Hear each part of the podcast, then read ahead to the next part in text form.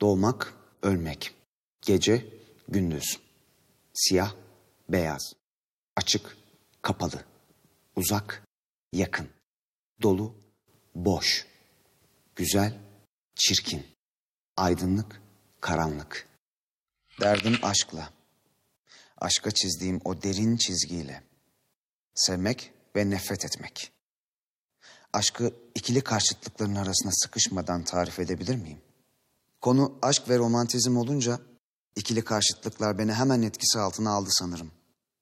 Var olmanın özgür hali, romantizm, coşkunun metinlere aktarılması.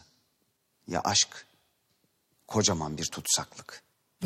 Aşkın şiirsel doğası, romantizmin renkli, göz alıcı üslubuyla birleşince aşkı yeniden yaşamak, farklı bedenlerde yeniden tanımlamak gerekiyor.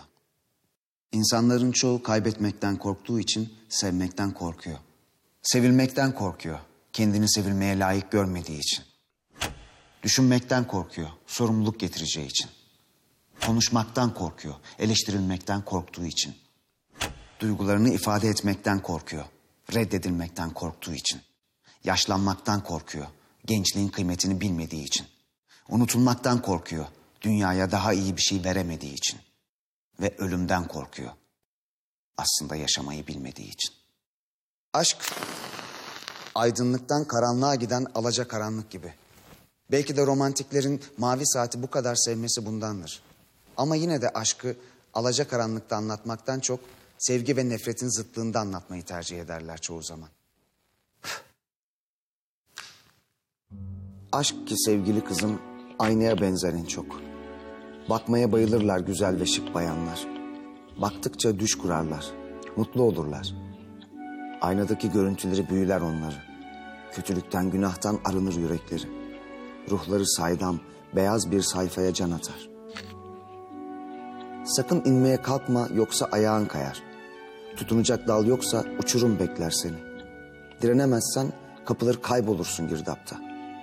Aşk ki güzeldir kızım, saf ama ölümlüdür.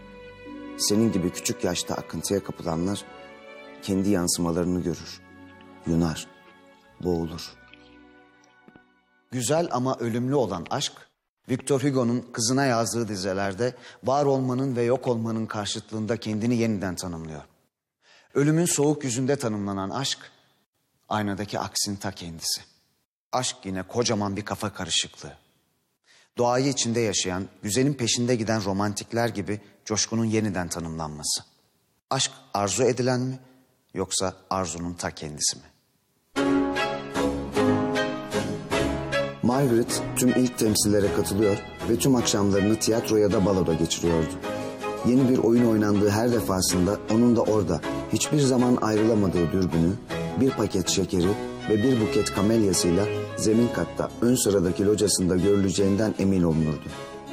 Ayın 25 günü kamelyalar beyaz, diğer 5 günü kırmızı oluyordu. Benim açıklayamayıp sadece belirttiğim, benim gibi tiyatronun müdavimleri ve arkadaşları tarafından da fark edilen bu renk çeşitliliğinin nedeni hiçbir zaman öğrenilemedi. Margaret, kamelyalar dışında başka bir çiçekle hiçbir zaman görülmedi. Bu yüzden çiçekçisi Madame Barjo'nun dükkanında adı kamelyalı kadına çıktı. Böyle de kaldı gitti.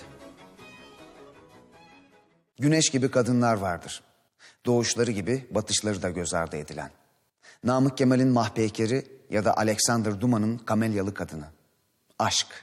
Edebiyatta romantizm ve devrim. Aşk ve devrim. Kaybolan bulunan, var olan yok olan. Saat mavi.